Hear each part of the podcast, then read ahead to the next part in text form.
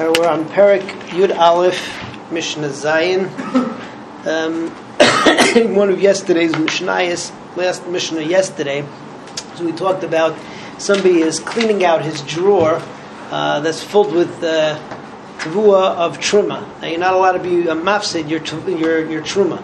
So the issue was, do you have to sit there and take out one piece of wheat at a time to make sure that you don't miss anything?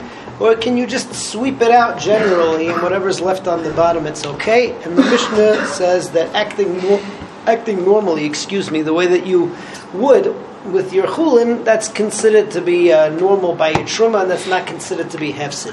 Uh, that was Mishnah Vav. In Mishnah Zayin, we talk about the same thing, except I have a barrel, truma oil or truma wine, gets a crack in it, and it looks a little bit like the ceiling over there, and uh, you know, all of your truma is dripping out. So the question is, do I have to sit next to the barrel the whole day, or hire somebody to do so, to keep on grabbing every little drop of oil or wine and sticking it into my mouth or smearing myself with it?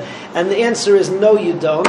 You just have to do a reasonable job the way a normal person would, and the rest of it is not considered to be lehefsid. That's just the matzah that is drop that is dripping out. So that's Mishnah Zayin. Let's see inside. You've got uh, a barrel of oil which was spilled. You don't have to sit there and scoop it up or sop it up. Just do what you would if the oil was chulin. You don't have to be any crazier than that, than if it was regular chulin oil. That's not considered to be hefsid. Uh, Mishnah Dalit talks about a similar topic. Let's say that I'm pouring my oil from one barrel or one receptacle to another. Okay, so naturally there's going to be oil that uh, just is left on the bottom. The halacha is what's considered to be normal. Once I see three drops, one, two, three, then that means that the rest of the shemen is negligible, unless the barrel is tilted and you can see a significant amount of oil, then that's chashuv enough that you should get that oil out.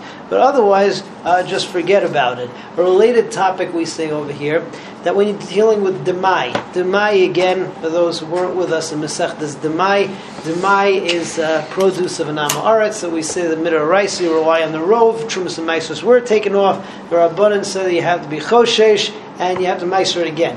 Somebody has to take trum, um, trumas meisar of demai, not truma, because truma we say that am ha'aretz do take, but trumas meisar of demai, how much oil are you chayav to give trumas meisar demai? So we say that anything less than a Shmini Shebishminis of a log, which if you work it out, a Shmini Shebishminis of a log, it's a, that's the term used for Gaiva, that a person, is a Talmud Chacham, is supposed to have Shmini Shebishminis of Gaiva. The smallest of the small, right? Shmini Shebishminis of a log, log, you don't have to give off Trumas Ma'aser. Um, we're talking about a Din rabbonin over there. What that comes out in real terms is a little bit less than ten cc's, a little bit ten, less than ten grams. Uh, Kiddush cup, according to Chazon Ish, is about one hundred fifty grams. So you're dealing with something very small. That's Mishnah Ches.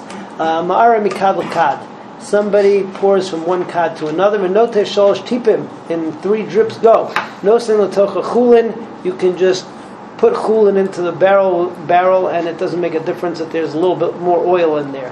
Your kino mitzah, but if you tilt it over and a bunch of it comes together, arizu truma, then that is truma.